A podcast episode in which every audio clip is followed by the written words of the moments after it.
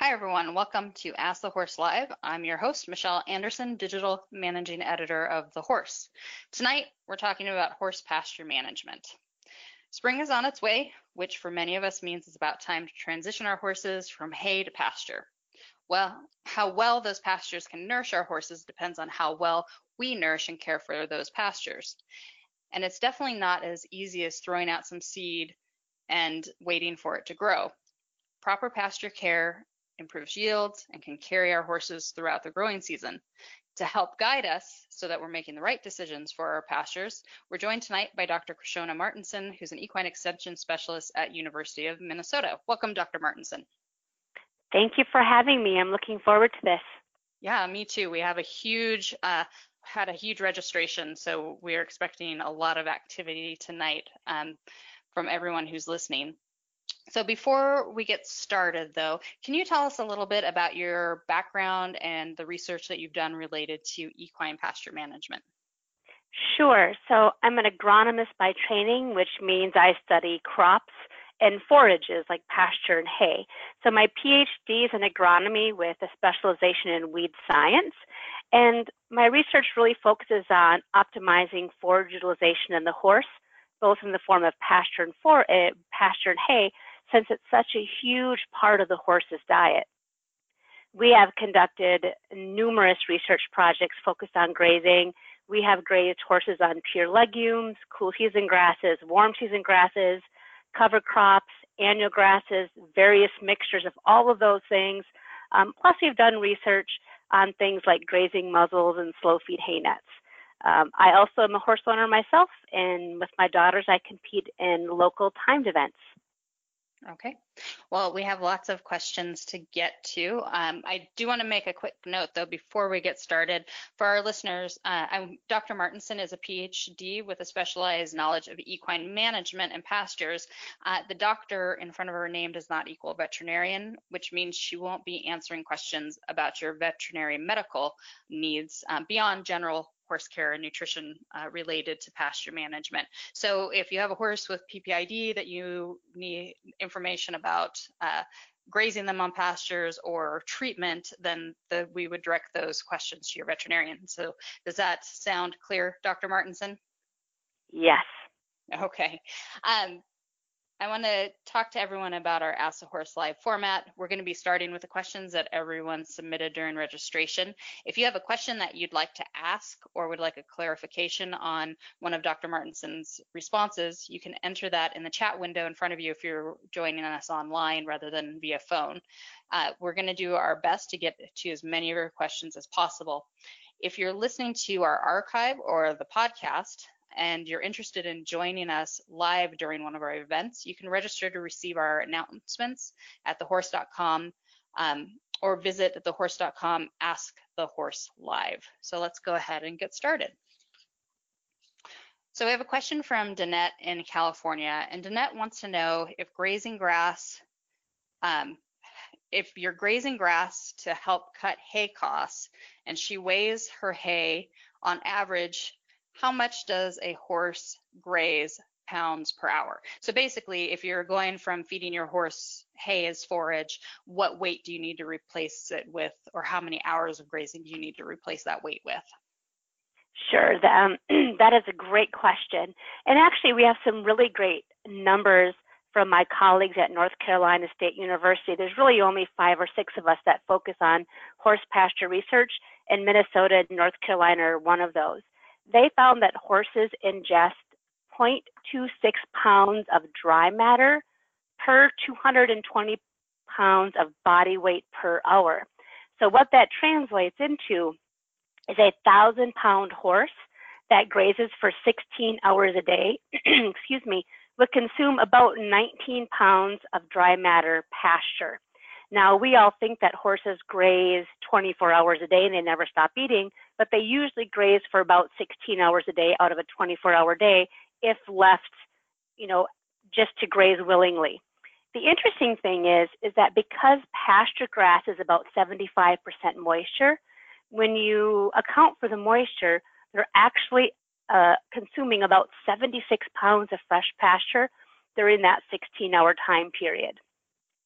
So if you're transitioning your horse from, you know, hay to pasture, if you're allowing them to graze for 12 to 16 hours a day, you can kind of assume that they're eating a sufficient amount.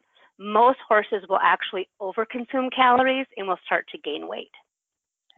So I have a follow-up question to that because the, I think the most recent research that I've seen, uh, and I've been looking at this recently because I'm managing a horse with gastric ulcers, is that mm-hmm. you really don't want to fast for more than four hours. So uh, try you try to keep forage in front of them. So if they're eating for 16 hours a day on pasture, can you just pull them into a stall and leave them without supplemental hay for that time, or would you be fasting them for too long before they went back out on the pasture?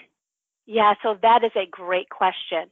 Um, when we say that they graze for 16 hours, so over that 24 hour period, they graze a total of 16 hours. So they may graze for two hours, take a 30 minute break, you know, play with their friends, rest, relax, groom, go back out and graze. So horses are designed to eat very frequent small meals.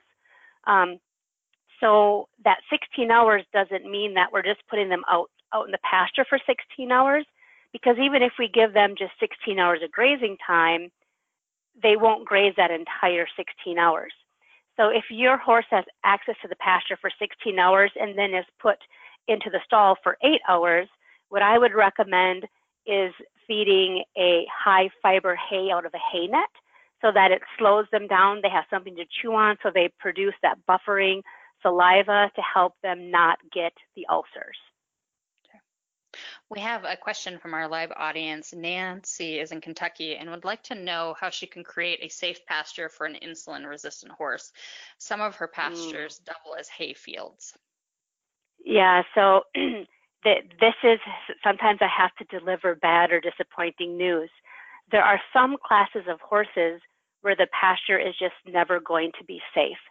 Um, uh, you know, most of the U.S. has cool season grass pastures.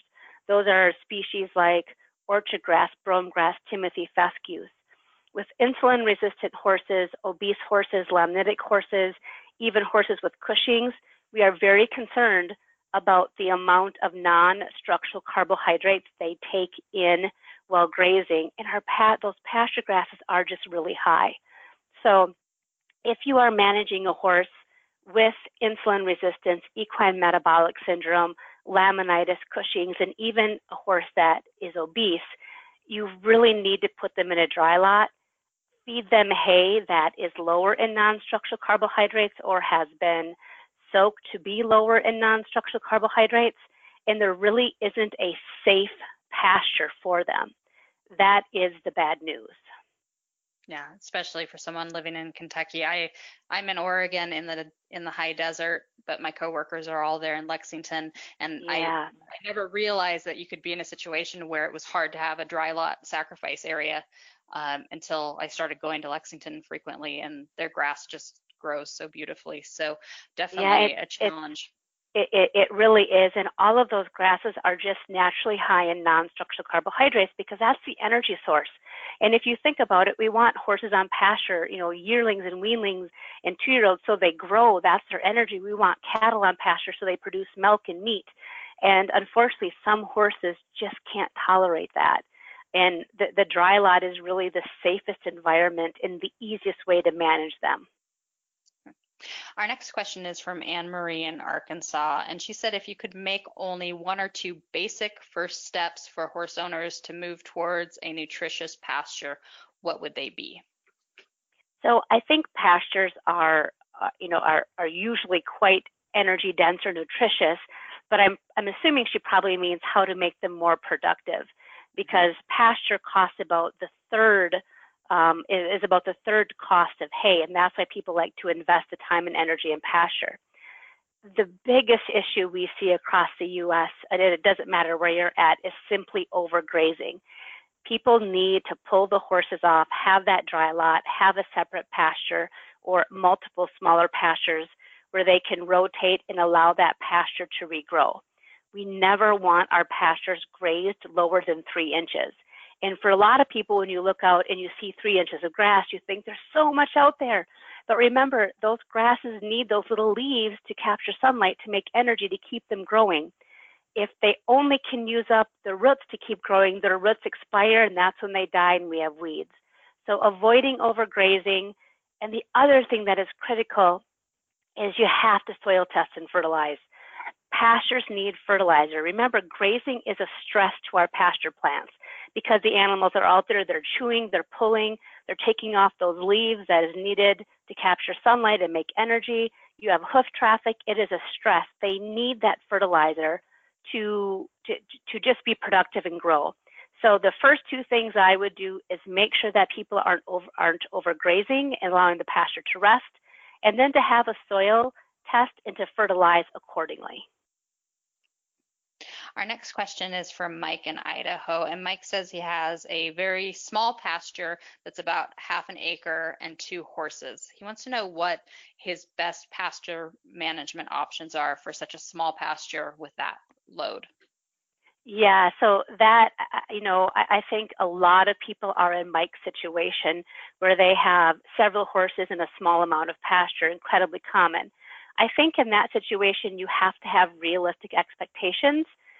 Generally speaking, and this really varies widely, we know that it takes about two acres of pasture to meet one horse's nutritional needs throughout the growing season. And that means that that pasture is well managed, um, we have good rainfall. Now, in certain parts of the arid southwest, you might need 30 acres of pasture. So again, two acres is a general starting point. So if you have two horses and a half an acre, you are going to have to feed hay year round. The pasture is just a supplement to the hay.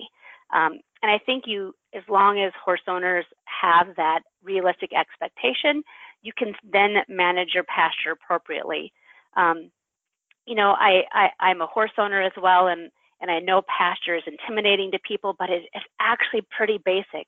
There's only five things you need to do, whether you have a half an acre of pasture or 40 acres of pasture.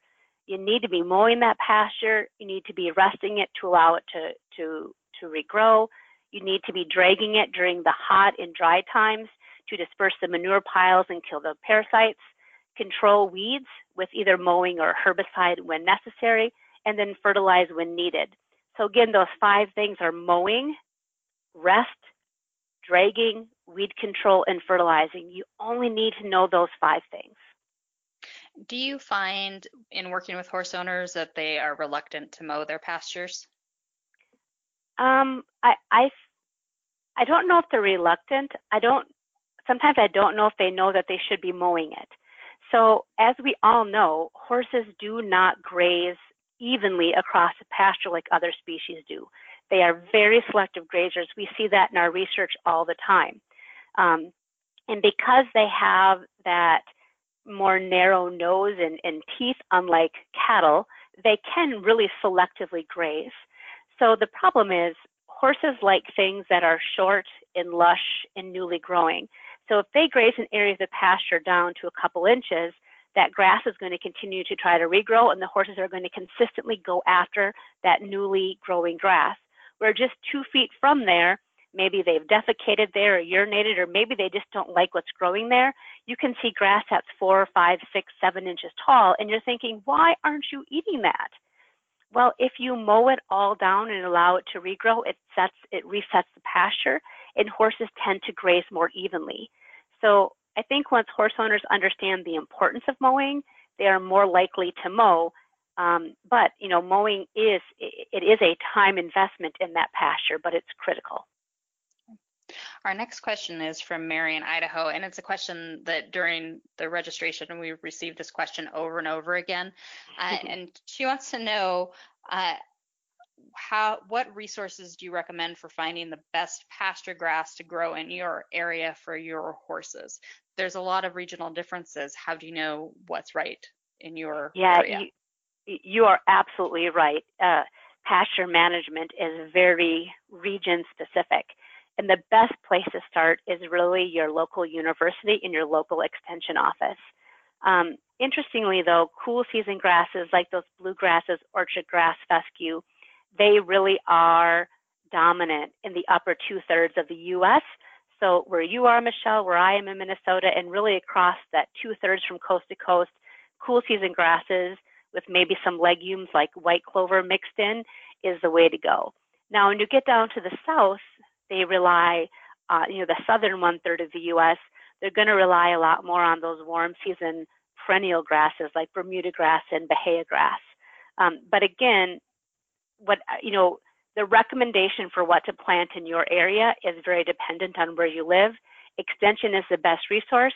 We have found um, a mixture of endophyte-free tall fescue, perennial ryegrass, Kentucky bluegrass, and timothy is a really great mix for that upper two-thirds of the U.S. and does really well under horse grazing. Um, and we have a lot more information on that research project on our website. Okay. And I'm going to circle back to uh, endophyte free fescue because that's a big topic of discussion yeah. as well. But uh, before we get to that, I want to ask you about the differences between those cold season grasses and the warm season grasses. Is it really mm-hmm. just some grow in, in cooler climates and others go in warmer ones, or is there any other difference between those types of grasses? No, you are right on. So cool season grasses do well um, in the cooler parts of the U.S., where those warm season grasses do well in the warmer parts.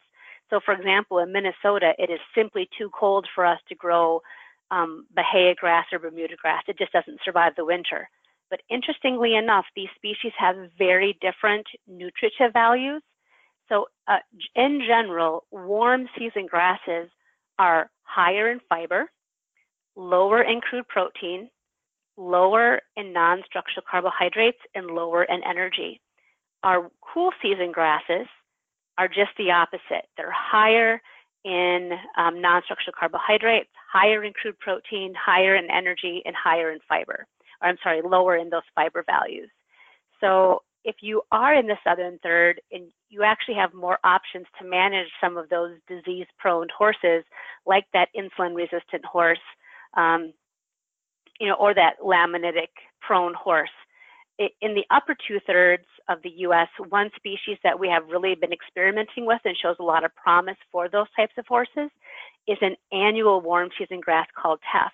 And we have been grazing that here for um, several years, and we have seen in our research that horses actually have a lower glucose and insulin response to teff while grazing on it, but it's an annual.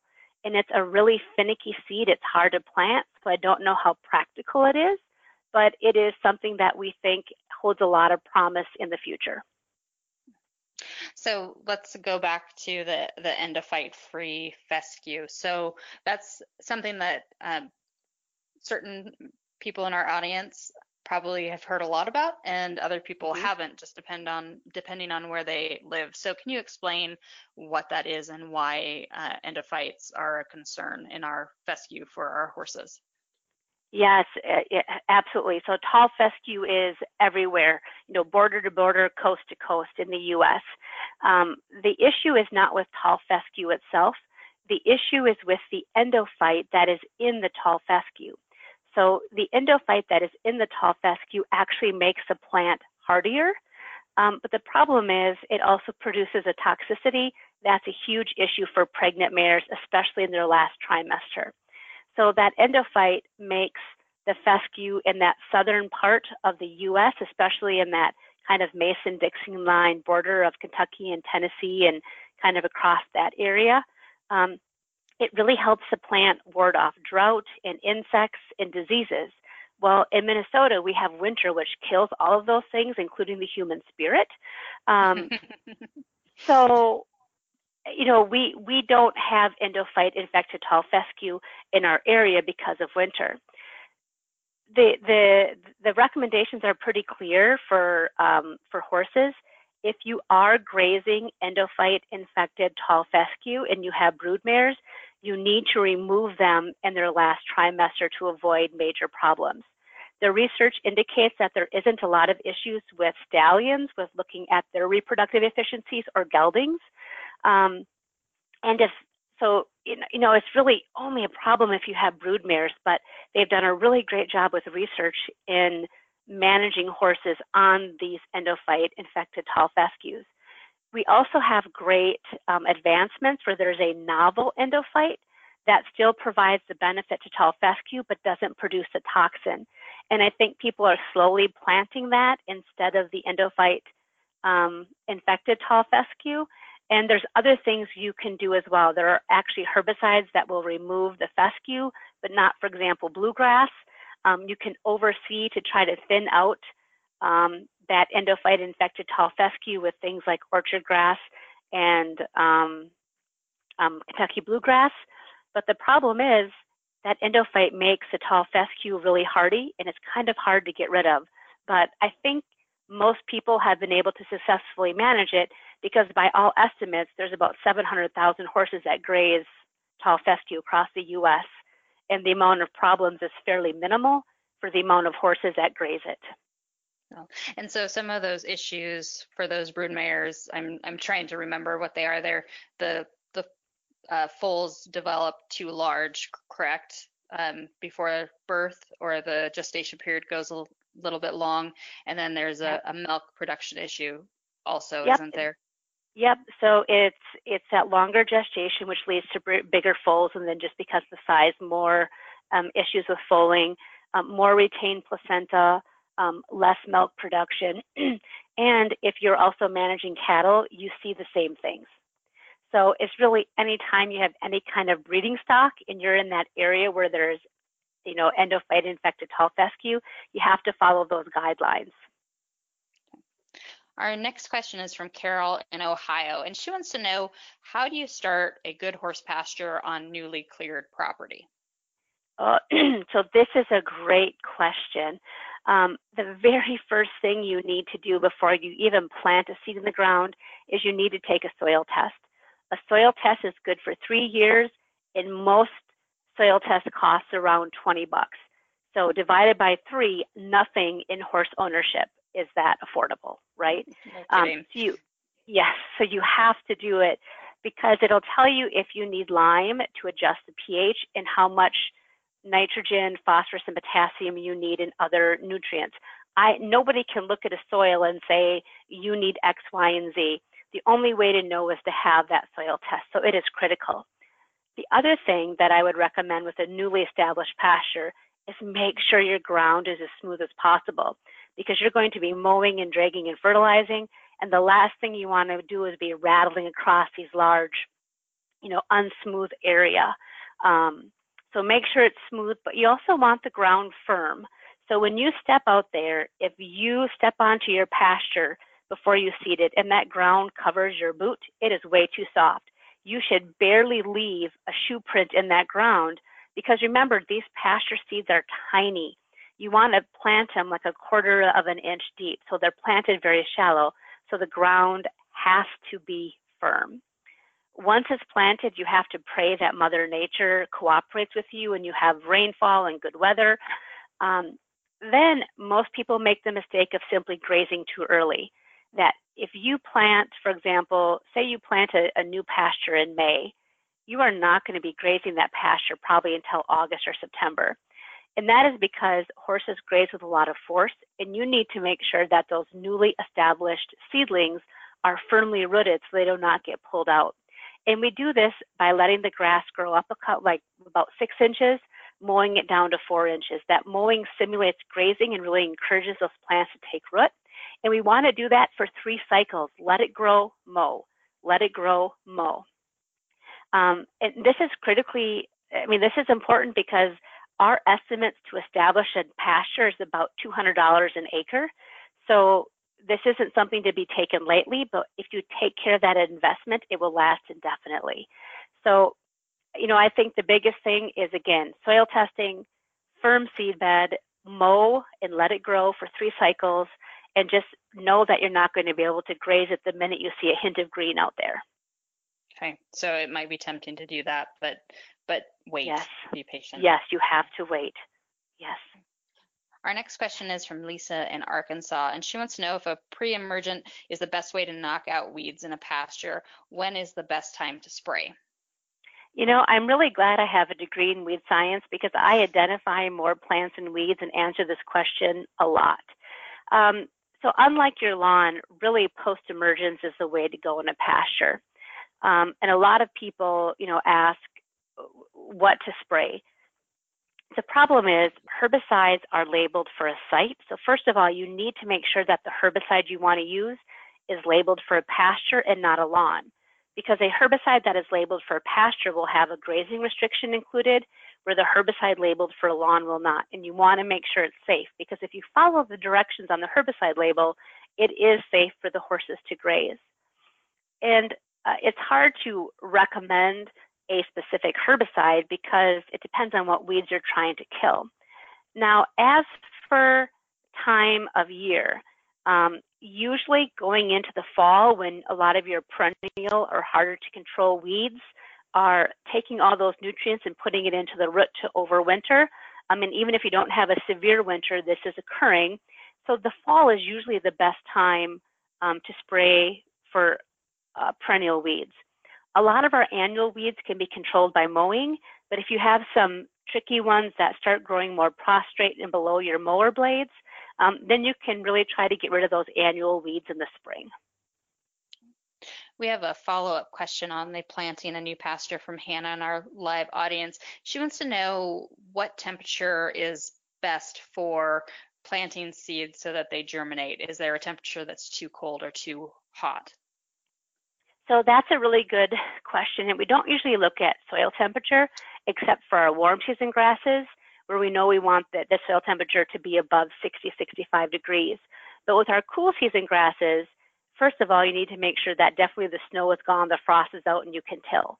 But really, as soon as you can till that pasture area that's dry enough to get the equipment out there and it's you know it's you're, you're fine to, to to seed. Um, some people will say that once the lilacs bloom, it's safe to seed. Um, I don't know if that really stands true, but that's kind of a benchmark that a lot of people use. We have a question from Susan in our live audience who'd like to know how often and at what length should you mow your grass? Yeah, so that's a great question. So we never want to mow our pasture grasses below three inches because remember, we need to leave them some leaf surface to capture sunlight to make energy. The how often part um, really depends on the size of pasture and the number of horses you have. For example, um, you know, ideally I'd like to see every horse farm have a dry lot and two pastures. That way you can kind of rotationally graze, but it's not overwhelming, and you have an area to house the horses. So if you have two pastures and you're you're you know you're rotating pretty frequently, in theory, every time you rotate the horse off of a pasture, you should mow it. In some areas you will mow nothing, in other areas you'll mow a lot. Now, I'm a very practical person and I realize that you don't want to spend your entire summer mowing. You actually want to ride your horse. Mm-hmm. so I would say at a minimum, if you can mow your pasture three times a year, um, and if I, I think that would be great. More frequent is better, but again, we have to look at the practicality of all of this. We have a question from Steve in Oregon, and he says that he's prepping a new irrigated pasture. Starting new lawns, he's found that the weeds seem to establish faster than the planted grasses. What advice do you have for preventing weeds when starting a pasture from scratch? Oh, I have bad news for Steve. The weeds, you, you cannot avoid the weeds. So weeds are very tricky. Um, you know, one one weed will produce thousands hundreds of, of seeds. About 75% of those seeds will germinate immediately or within that year. That other 25% of seeds will last indefinitely, and a, and a few of them will emerge every single year. So you really can't avoid the weeds. Um, really, the best thing you can do is have really good tillage to kill anything that is growing before you seed um, you know, seed and then really he he has an irrigated pasture, so he can start irrigating immediately to get those grasses to germinate. You know, pasture grasses are really competitive against weeds if they have the moisture and a little bit of a head start. Um, then we need to make sure that we do not start grazing. The mowing, you know, that whole cycle of let it grow up six inches, mow it down to four inches, that mowing cycle really helps with weeds. The thing to keep in mind is that newly planted pastures are very susceptible to herbicides, even ones that are labeled. So during that first year of growth, you cannot apply a herbicide. You have to just hope you get a good stand established, hope for good moisture. Steve has irrigation, so he can check that box. And then mowing is your best friend in avoiding overgrazing. But unfortunately, there's nothing magical that I could that I can recommend to to to compete against weeds. But again, a well managed pasture will outcompete most weeds if managed properly. Uh, we have a question following up on herbicides from Michelle in our live audience. She would like to mm-hmm. know which herbicides are safe for horse pastures and safe for the yeah. horses. So that's a great question. So again, herbicides are labeled for a site. The site could be a lawn, an apple orchard, a cornfield, or a pasture. If the herbicide is labeled for a pasture, it has been evaluated under grazing livestock. And because um, cattle, milk, and meat is consumed in the U.S., cattle are always evaluated and, and horses are to some degree, but cattle are included on that label. So you need to follow those cattle recommendations. So again, if the herbicide is labeled for a pasture and you follow the grazing restriction, it is considered a safe product for horses. I know people have different feelings for herbicides. A herbicide definitely isn't needed, but it does give owners that instant gratification they're looking for because you can see those weeds dying, which makes us all feel good and happy. Um, mowing can help, but it can take seven years of mowing to really control a, a, a, a heavy, dense patch of weeds. So people just have to have realistic expectations whether they choose to use a herbicide or not. Our next question is from Teresa in Virginia, and she wants to know what is the best way to help an overgrazed pasture recover? What should the sequence and timing be for the year first year of recovery for that? Yeah, so that's a great that's a great question, and the answer is you have to have patience. So first thing is I would want to make sure with an overgrazed pasture that that horse facility, that owner has the ability to build a dry lot so they can house those horses to number one, help that pasture regrow and then not to have it happen in the future. Um, if I had an overgrazed pasture, the first thing I would do is pull the horses off. I would mow everything down if I could, if it wasn't like, you know, taken over by large woody um, weeds, but I would mow everything down and just see what grows. I would take a soil test and I would immediately fertilize according to what that soil test suggests. Um, so once I fertilized and saw what grew, if I needed to use a herbicide, if it was incredibly weedy, um, I, and again, we're looking for a herbicide labeled for a pasture, I could use a herbicide or I could just continue to mow. But with an overgrazed pasture, what it needs is it needs rest and fertility. So again, keep the horses off, see what grows, and you know, she asked for a timeline, and this is tough because if you've had a pasture that's been overgrazed for years, you may need a year to get that pasture back up. If you've had a pasture that's only been overgrazed for a short time, maybe a couple months because you've had a drought, you would be surprised how well that pasture would recover simply by moving, by moving those horses off. So the name of this game is pull the horses off, mow it, take a soil test, fertilize accordingly, and then see what grows. Use a herbicide or mowing to control weeds and let that pasture rest let it regrow up to six inches before you start grazing. Start grazing slowly to acclimate the horses. Um, and then when that pasture overall reaches three inches, put the horses on another pasture, put them back in your dry lot to avoid that overgrazing cycle from keeping on happening. Our next question is from Sandra in Montana, and she wants to know if it's true that using manure can be more effective than using commercial fertilizers on your pasture. Geez, you, your your listeners have such great questions. Um, you know, it's actually the opposite. So, man-made fertilizers, you know, the little pellets that are reddish, you know, pinkish and, and white, they are in a form that is able to be taken up by the plants immediately, whereas the manure actually has to decompose, um, which makes the nutrients, especially nitrogen, more available over time. So this is good and bad where if your pasture really, really needs fertilizer and it is really deficient in nutrients, the manure takes too long. Um, but the man-made fertilizers or the pelleted fertilizers will be great. Now there's a few caveats, as there always is in horse ownership. We get a lot of questions about when is it appropriate to apply manure to a pasture. So, um, and this really revolves around a parasite load. So if you have one horse per two acres or or more. So you're at that kind of generalized um, stocking density. you can actually apply some manure back onto your pasture. But if you're like the gentleman that has two horses and a half an acre, you cannot apply manure to that area because what the horses naturally deposit is sufficient and you do not want to increase the parasite load of that area. Now, if your manure is composted, that's a different scenario. Composted manure, we can add a quarter of an inch annually to the pasture. Simply, you know, it's not very much, but that compost is really, really hot or nutrient dense. And if you add on a thick amount, we've actually seen the pasture burned um, because that compost is so nutrient dense. So, um, you know, you have to be careful of the scenarios of where you apply manure back onto your pasture. And also keep in mind, horses do not like to graze where they defecate.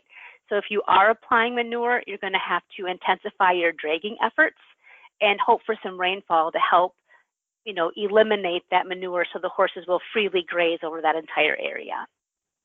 So do horses find the compost less offensive than fresh manure or fresher um, manure?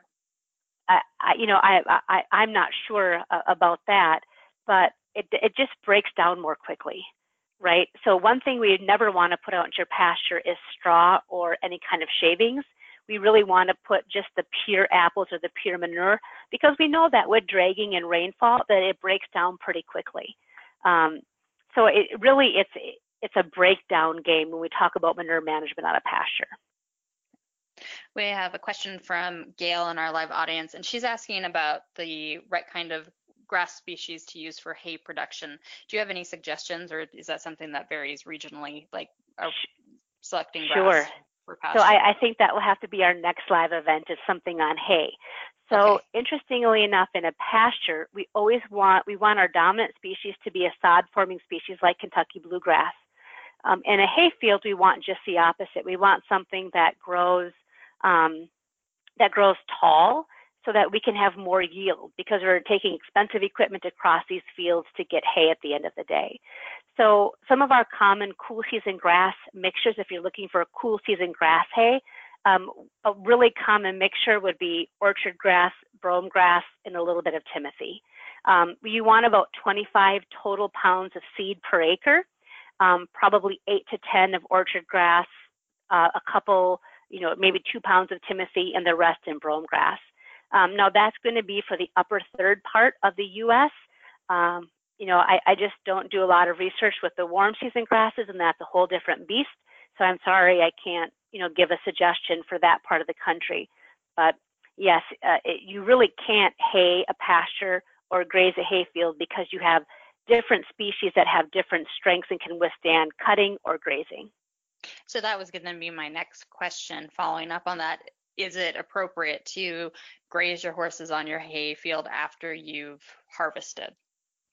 You know, um, uh, uh people most certainly do.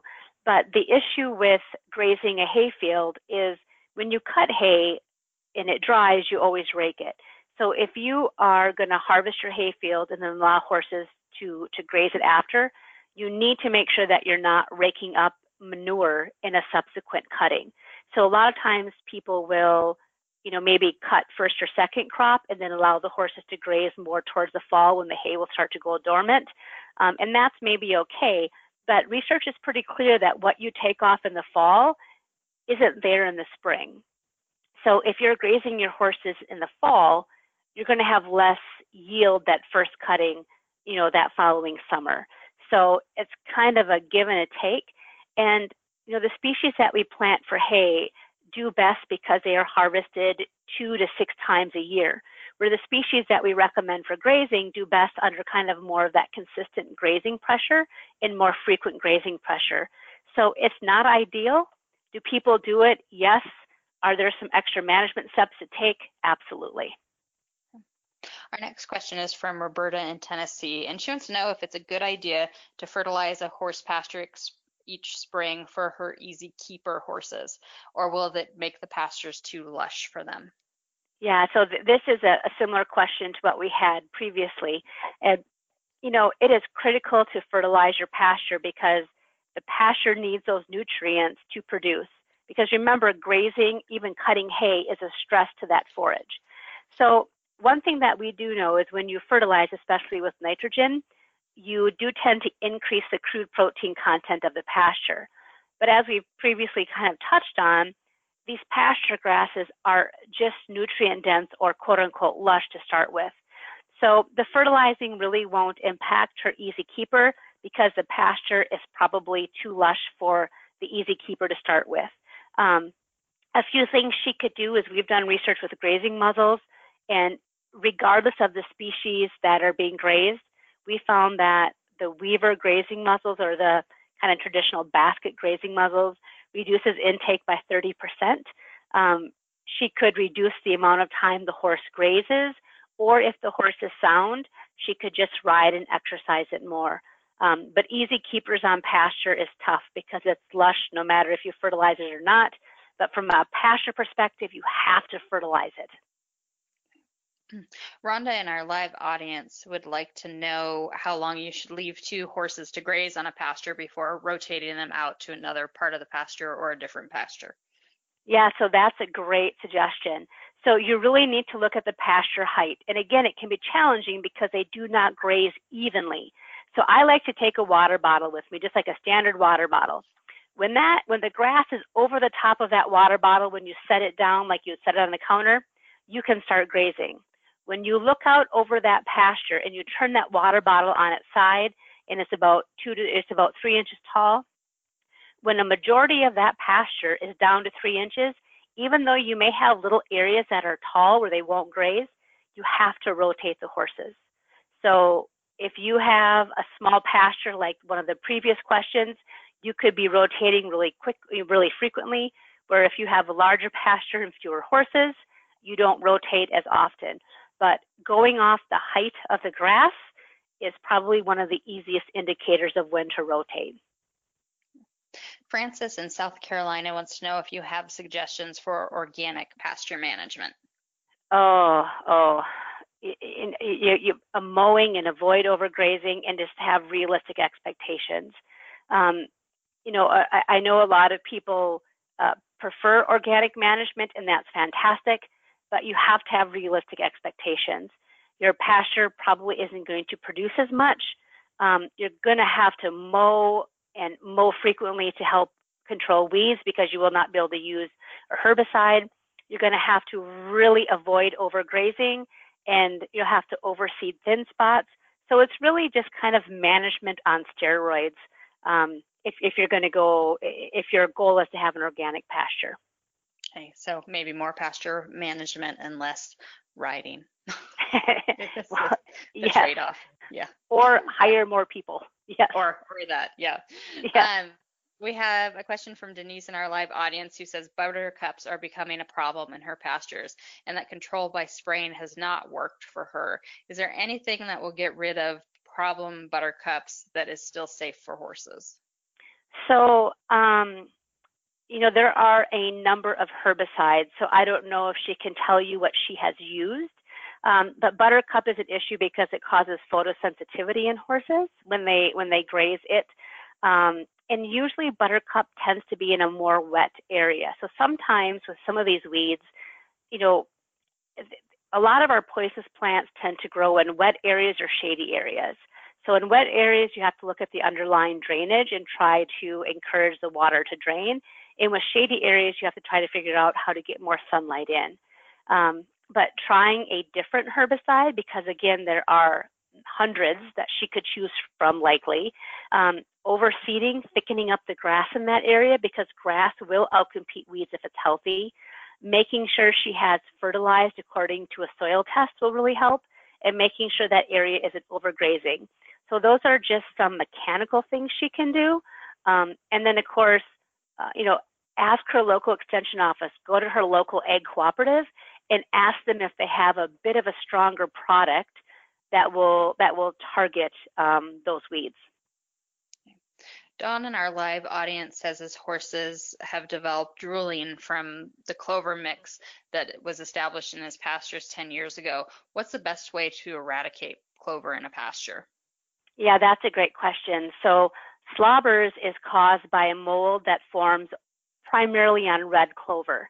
And it forms when it's very hot and humid And we now know that it also, that mold stays on the clover even when it's baled in hay. So we've had issues where horses have been slobbering year round, even in a northern climate where we don't, where we aren't able to graze. Um, the slobbers doesn't necessarily hurt the horse, but it really freaks people out and it certainly is messy. The good thing is the clover is fairly easy um, to get rid of. Um, a lot of broadleaf herbicides, so basic things like 2,4-D and dicamba, and again, make sure it's labeled for your state and labeled for a pasture. These things will take out probably 75 to 80% of the, of the clovers. Now, if your pasture is primarily clover, you're going to have to, you know, overseed so that those bare areas don't become weedy. But we also know that clover tends to take over pastures um, when there isn't fertility. Um, clover and well, all legumes, so clovers and alfalfas, can fix their own nitrogen where, while grasses can't. So a lot of times we see clovers take over when people do not fertilize with nitrogen. And even if you spray out that red clover, if you don't fertilize according to your state guidelines or your soil fertility test, that clover will come back because again, there's seeds that are dormant hanging out in that ground. We have a question from Barbara in our live audience, and she wants to know what legume is best to add to horse pastures. Yeah, so you know, we just published a paper on that. I was just before this before this live event, we were um, we're just finishing up that those finishing touches on that paper. White clover works really well. Um, alfalfa is pretty short-lived. Red clover has the slobbers issue, um, but white clover works really well with a lot of our cool season grasses. And a few pounds goes a very long way. We have a few pounds per acre. A few pounds of of white clover seed per acre goes a very long way. We have a follow-up question about dry lots. Peg from the live audience wants to know how large a dry lot should be for one horse and if you have any guidelines for sizing We do. Yeah, so um, uh, with any university answer, it depends, but we like to start out with 400 square feet per horse for a dry lot. That's a 20 by 20. And then, of course, as you get more horses, you increase it accordingly. Now, you have to account for um, if you're putting in hay feeders, if you're putting in waters, if you have a shelter, you also have to count for the horses that are in that dry lot. Do they all get along? Or do you have the evil sorrel mare that tries to kill everybody? right? So I have that one. The, I, everybody has that one. So the trick with a dry lot is you want it to be small enough where it stays dirt and not large enough because, because where it becomes weedy. We did a research project a number of years ago where we looked at weeds in a dry lot because we had laminitic horses that were housed in a dry lot and on a very specific diet that were still having laminitic episodes. And we found that weeds that are commonly found in dry lots um, were very that it become that it stays weed free, but large enough so the horses are safe. And a starting point is a minimum of 400 square feet per horse, and that's a minimum. And Dr. Martinson, we lost you for a little bit of that answer. So if oh, you oh, no. could, yeah, so if you could um, give us a, a succinct recap, um, that would be great. A minimum of 400 square feet per horse, um, ensuring that the horses get along. Um, you want to make sure that the dry lot stays weed free because our research shows that a lot of weeds found in dry lots can be very high in non-structural carbohydrates. Okay, thank you. Apologize. Um, no, it's technology. Um, our next question is for Jacqueline in Ontario, Canada, and she wants to know if you have any tips for donkey safe, appropriate pasture options. So I, um, I, I, I, I'm not sure how to answer that question because I would say that horses and donkeys can pretty much graze the same thing. Now, if her donkey has, I, I know a lot of donkeys are easy keepers and they, they can have issues with equine metabolic syndrome and, and insulin resistance, then we would go back to those same issues that if her donkey has a health issue um, that is tied to non-structural carbohydrates, it probably just can't graze. So I'm not exactly sure what Jacqueline is referring to, but a healthy donkey should be able to graze the same pastures a horse can, and a donkey with those health issues would have the same restrictions that a horse does, in, in my opinion. We have a question from Bill in our live audience who is curious whether it makes sense to apply weed control in the spring and seed in August, late August and September. He wants to set up a pasture for next year in central Kentucky. Yeah, so actually the, the fall is really the best time to establish a horse pasture. So I would be completely on board with that because we know that um, fall tends to be cooler, there tends to be a bit more precipitation, and the daylight is getting shorter, and a lot of weeds are day length long. So they tend to emerge as the days are getting longer in the spring, and they tend to not emerge as much as the days are getting shorter. Now, um, if the pasture is incredibly weedy, you could certainly start with a broad spectrum herbicide like Roundup that will kill everything that it comes into contact with, and then just continue to till that field. Um, or you could, because you want, I mean, you do have to be aware of erosion and just environmental sensitivity. Um, you could start maybe just 30 days before you wanted to seed in August. Um, and then start doing a herbicide treatment. The good thing about Roundup is there's no soil residual, so you could spray Roundup and essentially plant the next day if you wanted to. But in this case, good tillage. Um, if you do have a lot of biomass, just weedy material on top, the herbicide will help. Mowing will help, but just good tillage 30 days beforehand, uh, and I think you'll be okay. We have a question from Sue in Ohio, and she wants to know what are the major issues with having a wooded area in your pasture? Yeah, that's a great question. So to me, the major issues is that a lot of our forages don't do well in shade. So depending on how dense the wooded area is, it could simply just be too shady for the grass to grow well. But there's also just some practical things. Although the trees are very aesthetically pleasing, and we, you know, we want to, um, you know, save our trees to much of our ability. You need to be able to get equipment into your pasture. You need to be able to get mowers, um, fertilizer spreaders, sprayers. So having a lot of trees in a close area makes that management really, really hard, and that intense shade doesn't allow for much growth. Um, the other thing that just kind of popped into my mind is as we talk about the tree is you also need to make sure that you have at least one large gate to get equipment through. So each pasture should have at least a 12 foot ideally a 16 foot gate to get equipment in and out of. And I know in our area with trees being in the desert, uh, we have lots of junipers, and those junipers are water hogs, and so yep. it can be challenging to keep a pasture irrigated well enough when you have the junipers sucking up all the the water. So I think that's unique to to the high desert areas, but something else that that trees can can do. So along those lines, are there any trees that would be inappropriate to have in a horse pasture? Yeah, so there are some toxic trees. Um, any tree in the cherry species is very toxic to horses, so you shouldn't plant any of those.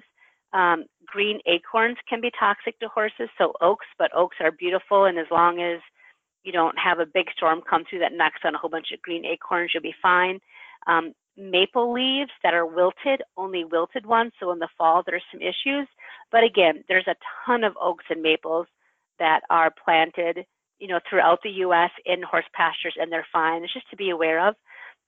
Um, the other one is black walnut, simply because uh, black walnut, because of that competition, exactly what you say. You know, the trees, whether you're in the high desert or the Midwest, they are taking up water, fertilizer, nutrients, sunlight. I mean, they are competing with the grass. Um, and black walnut is one that really does not allow any grass to grow under a strip line. And then, of course, the shavings or the inner heartwood, which a horse wouldn't access in a pasture, is toxic to horses. So that's more if you're grinding stumps um, in a pasture, a black walnut. Yeah, and those can cause laminitis. Yeah, just stocking up in general. Yep.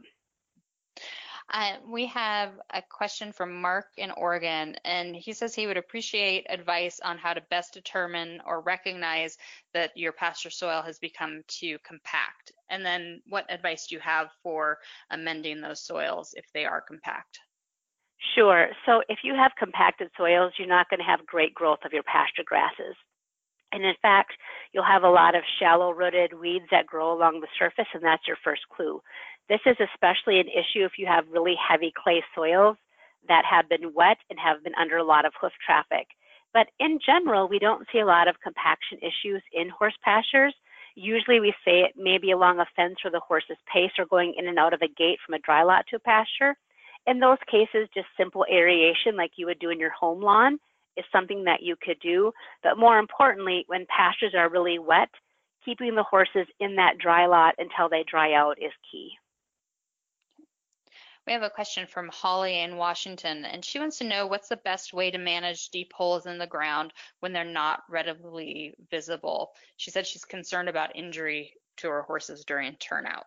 Yeah, I mean, that's a concern for all horse owners. And if they're not readily visible, that's a tough situation. But if you are mowing your pasture and you are dragging your pasture, even if it's a couple times a year, you will probably find those holes and then you can fill them in. And then, you know, if they're made by critters, try to control those critters. Um, if it's, you know, sinkholes or some kind of washing, fill them in and, you know, try to control how the water runs or try to control that erosion. Um, but other than filling them in, I don't have any other magical answers, unfortunately. We have a question from Debbie in our live audience. She has four acres that she's planning to divide into horse pastures. Is it better to have some small pastures along with one or two large one or all small or just a couple large? She has one horse and will possibly have two. Yeah, so she that's a great question and she's in a position where her one horse will not be able to keep up with that pasture growth. So she needs to buy more horses. That's what everyone wants to hear, right? Um, or even even you know if she has a friend with a horse, um, you know with four acres she should be able to support a, a couple horses. You know it's best to divide. What I would do is have four half acre pastures. Um, or you know two two acre pastures. Of course, fencing and the cost of fencing is a real concern, but really only your perimeter fence needs to be permanent. Your divider fences um, you know, can be a, a, single strand of high visibility, you know, wire fence, smooth wire fence or tape fence or something that is horse safe. Um, but again, as long as a perimeter fence is really sturdy, your, your dividing fences, it, you know, can be a little less as long as it's horse safe. So again, I would either go with two two acre pastures or four half acre pastures, whatever is easiest. And using the tape, does it make sense to, since it's a temporary fence, to move those fences to create your pastures, or would you recommend just dividing it and using it how it's divided? You know, the, the a, a lot of um, intense dairy farms will move that fence every day, and even beef producers. But that's a lot of work, and you have to be home, right? And most horse owners have to have a job to support their horse habit where if you're grazing beef cattle or dairy cattle, that is usually your livelihood in your home or you have people hired to do that. So I, I think it's more practical to, you know, put up more semi-permanent or permanent um, fence lines and then just rotate accordingly and leave the fence where it's at. Okay. Well, unfortunately, that is all the time that we have for tonight. I want to thank Dr. Martinson for joining us. You had some really great answers to some really uh, thought-provoking pasture questions from our audience tonight. They were good Yes, ones. well, thanks for having me. This was awesome. Yeah, really good questions and great responses from you. Uh, for everyone who's listening live, I hope you can join us next time. Until then, from all of us at, at The Horse, have a great night.